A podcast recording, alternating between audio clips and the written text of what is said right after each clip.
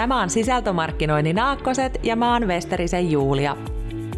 Tässä ohjelmassa kerron sulle ilman turhaa mystiikkaa, mitä sisältömarkkinointi on ja miten sä voit lähteä tekemään sitä.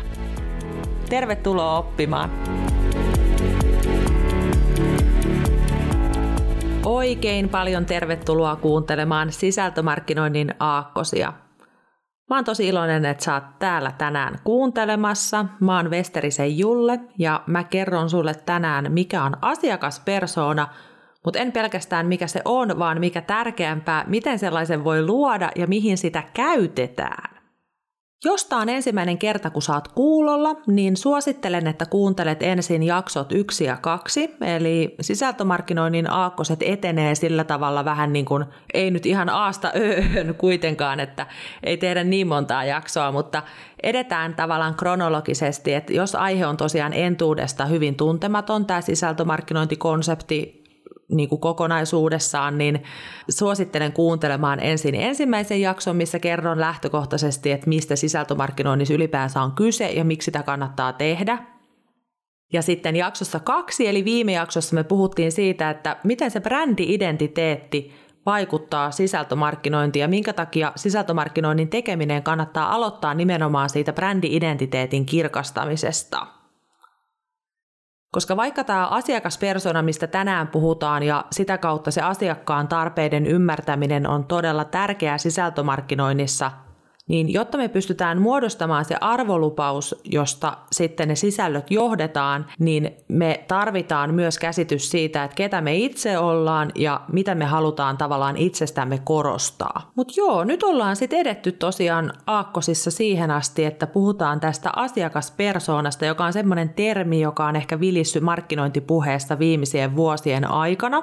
Joskus puhutaan myös ostajapersoonasta, ja Adele Revella-niminen henkilö on kirjoittanut kirjan Buyer Personas, How to Gain Insight into Your Customers' Expectations, Align Your Marketing Strategies and Win More Business.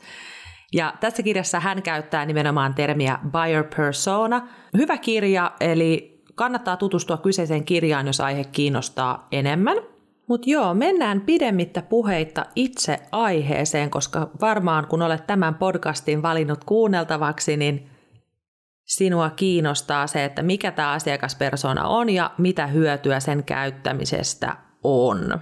Eli siis asiakaspersona, niin se on todelliseen tietoon pohjautuva kuvaus jonkun tietyn kohderyhmän edustajasta – keskittyen sen tavoitteiden, haasteiden ja käyttäytymisen syvälliseen ymmärrykseen. Eli asiakaspersona ei ole siis mikään tämmöinen yksi PowerPoint-slaidi, jossa on jonkun kuvapankki hemmon kuva, ja lukumäärä, että kuinka monta kissaa silloin ja onko se naimisissa ja mikä sen yearly income on, että tämmöisiä hän näkee jonkun verran. Tämä voi olla tavallaan se sun asiakaspersoonan niin kuin demograafinen osuus, joka sinne yleensä myös luetaan mukaan, mutta tämä ei yksistään tällainen näin lyhykäinen kuvaus henkilön niin kuin tulotasosta ja muusta ammatista, niin se ei yksissään ole asiakaspersona. Koska asiakaspersoonassa meitä kiinnostaa ennen kaikkea sen asiakkaan tavoitteiden, arvostamien niin kuin muiden asioiden siinä ohella, haasteiden, tiedonhankintatapojen ja päätöksentekoprosessin selvittäminen.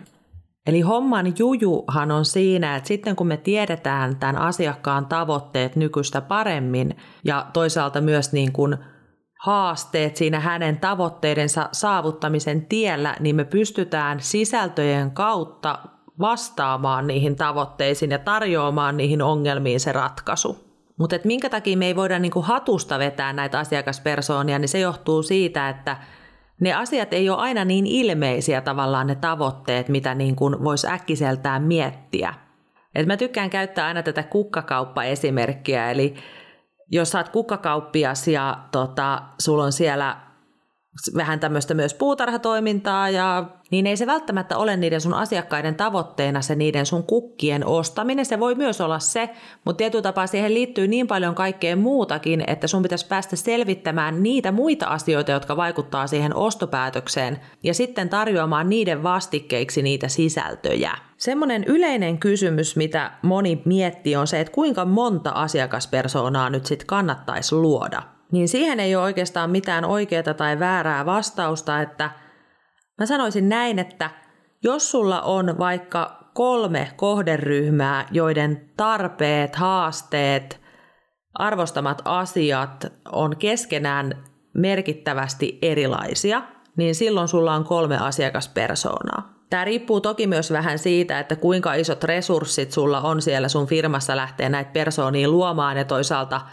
tuottamaan heille niin kuin sisältöjä, että ei kannata kuitenkaan ajaa itseään ojasta allikkoon ja luoda niin kuin kymmentä asiakaspersonaa, joiden kanssa ei sit niin todellisuudessa tee yhtään mitään. Et sekin voi ihan hyvin olla, että jos sulla on tosi niin kuin keskenään homogeenisia asiakkaita, niin että sulla on vain yksi kohderyhmä. Ja silloin sä keskityt nimenomaan tarjoamaan sisältöjä, jotka ratkaisee sen porukan tavoitteet ja haasteet. Mutta usein on kuitenkin niin kuin aika helppo erottaa keskenään erilaisia asiakkaita. Että tämähän ei ole nyt mitään ydinfysiikkaa, että jos mä heitän taas tämän kukkakauppa-esimerkin, mä en tiedä mistä mä oon tempassut tämän kukkakaupan, mutta leikitään vaikka, että 90 prosenttia sun liikevaihdosta tulee kahdesta kohderyhmästä, joista ensimmäinen on yritysasiakkaat. Siellä on käytännössä ihmisiä, astareita, koordinaattoreita, jotka tilaa erilaisiin tilaisuuksiin kukkia ja sitten ehkä johonkin merkkipäivätilaisuuksiin myös, mutta myös niin kuin isoihin tapahtumiin. Ja sitten sulla on ne toiset 45 prossaa muodostuu henkilöasiakkaista, jotka ostaa kotiinsa kukkia perjantaina niin kuin viikonloppukimppumeiningillä. Ja näistä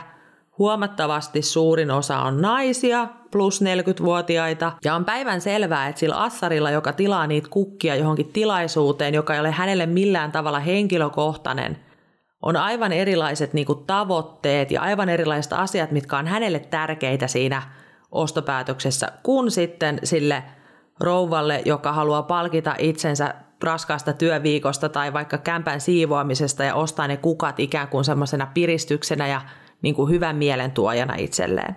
Ja näitä tavoitteita ja haasteita niiden tavoitteiden tiellä, tiedonhankintatapoja, mieltymyksiä sä lähdet selvittämään, kun sä lähdet luomaan sitä asiakaspersoonaa. Et sieltä voi käydä esimerkiksi ilmi, että sille assarille kaikkein tärkeintä on se, että se pystyy minimoimaan sen oman työtaakan siinä sun tuotteen ostamisessa. Et se ei olekaan niin se, että hei, että hän saa hyvät kukat, vaan hänen tavoite on se, että hän pystyy nopeasti saamaan sen palvelun just siihen aikaan, kun hän haluaa ja näin poispäin. Tässä kohti moni rupeisi sit ajattelemaan, että hei, nyt mun täytyy tehdä hirveästi niin kuin mun sisällöissä korostaa sitä, että mä oon tämmöinen nopea toimija ja mä olen tämmöinen niin kuin varma toimittaja ja minä olen, hoidan asiat niin kuin hirveällä tehokkuudella ja näin niin sen vuoksi tässä kohti on nyt tärkeää sit aina kuulostella, että okei, asiakkaalla on tämmöinen tarve, asiakas on kiinnostunut tällaisesta, onko tämä niinku mulle ominainen juttu, että okei on, mutta mä haluaisin ehkä kuitenkin korostaa siinä myös sitä, että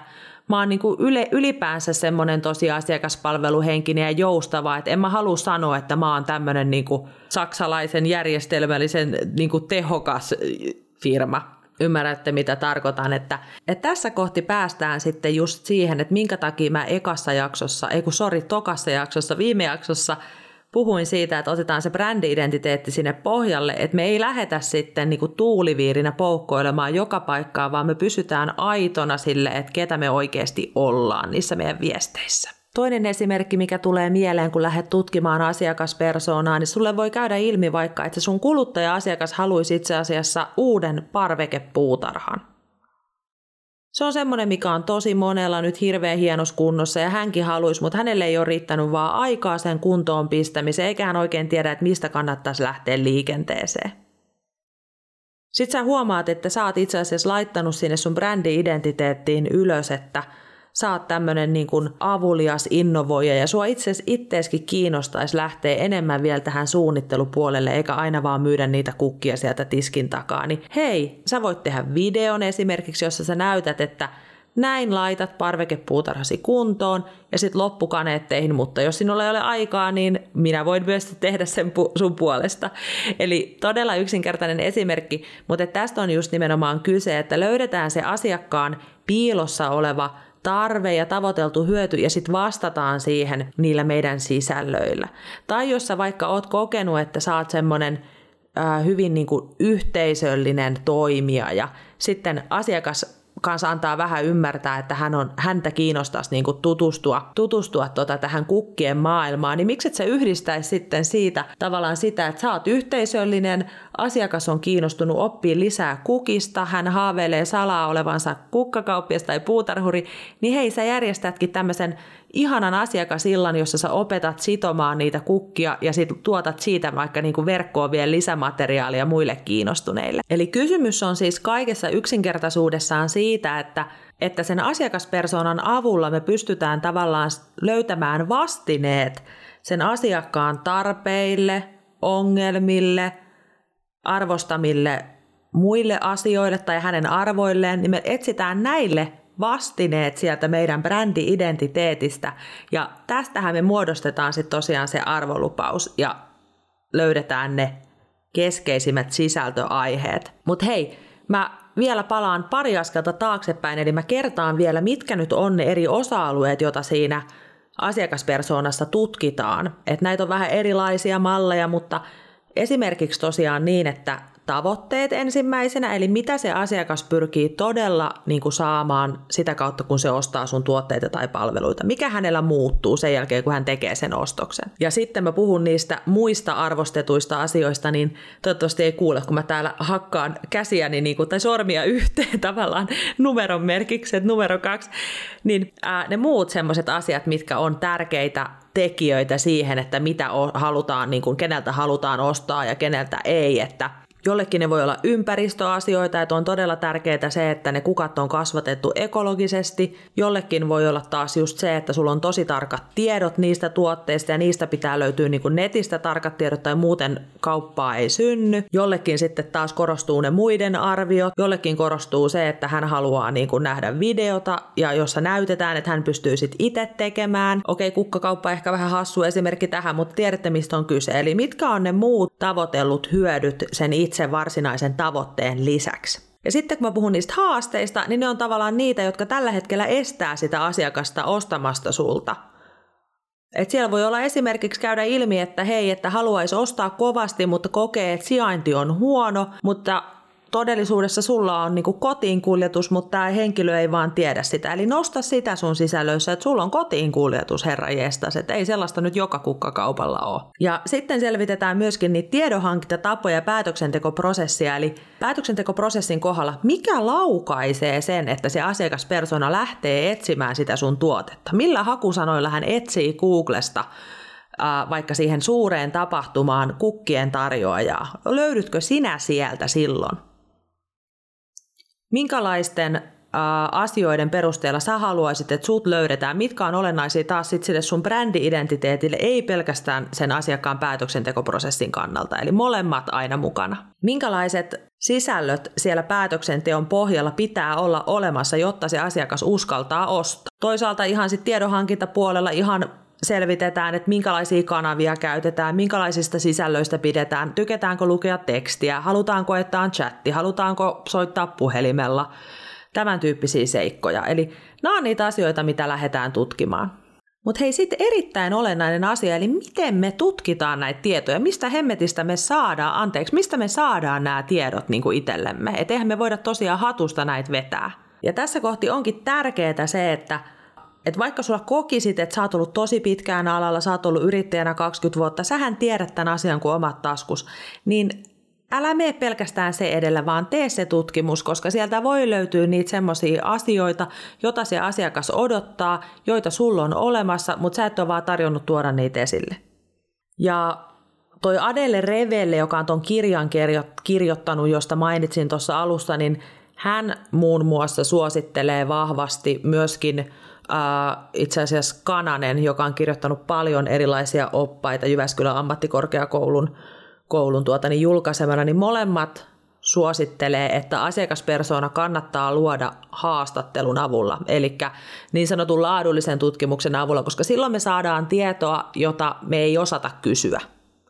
Kyselyllä me ei ikinä saada semmoista tietoa, mitä me ei osata kysyä. Mutta mä olen itse luonut asiakaspersonan sekä teemahaastattelun kautta että sitten kyselyn kautta. Ja molempien kautta olen saanut kyllä semmoista tietoa, jonka pohjalta sen on pystynyt luomaan. Et kyselys on toisaalta se hyvä puoli, että silloin pystytään tavoittamaan suurempi joukko ihmisiä kerralla ja tavallaan saamaan niin kuin ehkä enemmän vielä sellaista keskiarvotietoa siihen persoonaan. Se voi tuntua ehkä myös vähän hassulta, että jos sulla on just se kukkakauppa, niin miten sä niinku haastattelet jengiä, että, että, tota, että miten sä niinku, että istutat sä ne niinku ruuvipenkkiin, että hei nyt istut siinä, niin minä kysyn sinulta, että mitä sinä tavoittelet, kun sinä ostat kukkia. Ei, ei, siis ei, eihän tällaista voi tehdä, että et siinä tapauksessa, jos sulla on pieni firma ja sulle ei ole niin kuin mitään, ei tule kysymyksenkään, että sulla on joku konsultti tekemässä esimerkiksi näitä haastattelemassa ihmisiä, jotka on käynyt viime aikoina läpi tämän päätöksentekoprosessin. Tämä olisi niin kuin sen ison firman malli, miten tämä voitaisiin tehdä. Mutta jos sä oot pieni kukkakauppias ja sä satut nyt innostumaan asiakaspersonan laatimisesta, niin sähän voit vaikka järjestää just sen jonkun kukkien sidonta illan tai jonkun muun asiakastapahtuman ja siellä yrittää niin kuin vähän kysellä näitä asioita. Palkinnot toimii aina, eli, eli voita ilmainen kukkakin, kun vastaat minulle, että mikä, mitä asioita sinä toivot kukkien kautta, mikä on sulle tärkeää, mistä etit tietoa, näin ja näin ja näin. Yksi tapa on ujuttaa asiakastyytyväisyyskyselyyn tavallaan tämä asiakaspersonan luontikysely. Netti tarjoaa myös erilaisia työkaluja, joita pystytään hyödyntämään, että esimerkiksi Facebookilta löytyy Audience Insights-työkalu, josta pystyy tavallaan rakentamaan sitä kohderyhmää, mutta se on tavallaan se on hyvä ottaa myös näitä työkaluja mukaan, mutta niissä on kyse vähän eri asiasta, että parhaiten sä pystyt selvittämään sen asiakkaan todellisen niin kuin, syvällisen tavoitteen, niin sä pystyt selvittämään kysymällä siltä asiakkaalta tai siltä potentiaaliselta asiakkaalta. Mutta loppuun summa summarum, eli asiakaspersona, sen tarkoitus on antaa meille tietoa sen asiakkaan tavoitteista, arvostamista asioista, haasteista, tiedonhankintatavoista, päätöksentekoprosessista – jotta me pystytään muodostamaan käsitys siitä, että mitä sisältöjä se asiakas tarvitsee, jotta se uskaltaa ostaa meiltä. Ja sitten muistetaan yhdistää se brändi-identiteetti tähän mukaan, jotta ei lähdetä muodostamaan niitä sisältöjä vaan se edellä, että mitä sieltä asiakaspersoonasta ilmenee, vaan brändi-identiteetin asiakaspersonan yhdistelmänä muodostetaan arvolupaus, jossa on kuvattuna meidän keskeisimmät tarjoamat hyödyt ja hyödynnetään sitä arvolupausta niiden meidän sisältöaiheiden luomisessa. No niin, tänään ollaankin puhuttu sitten jo kokonaiset, mitä tämä näyttää. No, vähän joudutaan leikkelemään varmaan, mutta yli 15 minuuttia kuitenkin, niin aletaan lopetella, mutta ensi kerralla me puhutaan vähän kilpailijan brändin positioitumisesta, eli miten me pystytään tutkimaan kilpailijan sisältöjä ja sitä kautta ehkä pikkasen oppimaan jotakin meidän omaan sisältömarkkinointiin. Siitä ensi kerralla. Toivottavasti sä opit tästä jaksosta jotain ja muista, että asiakaspersona perustuu tutkittuun tietoon asiakkaan tarpeista, ongelmista, toiveista. Erittäin mukavaa päivän jatkoa. Moi moi!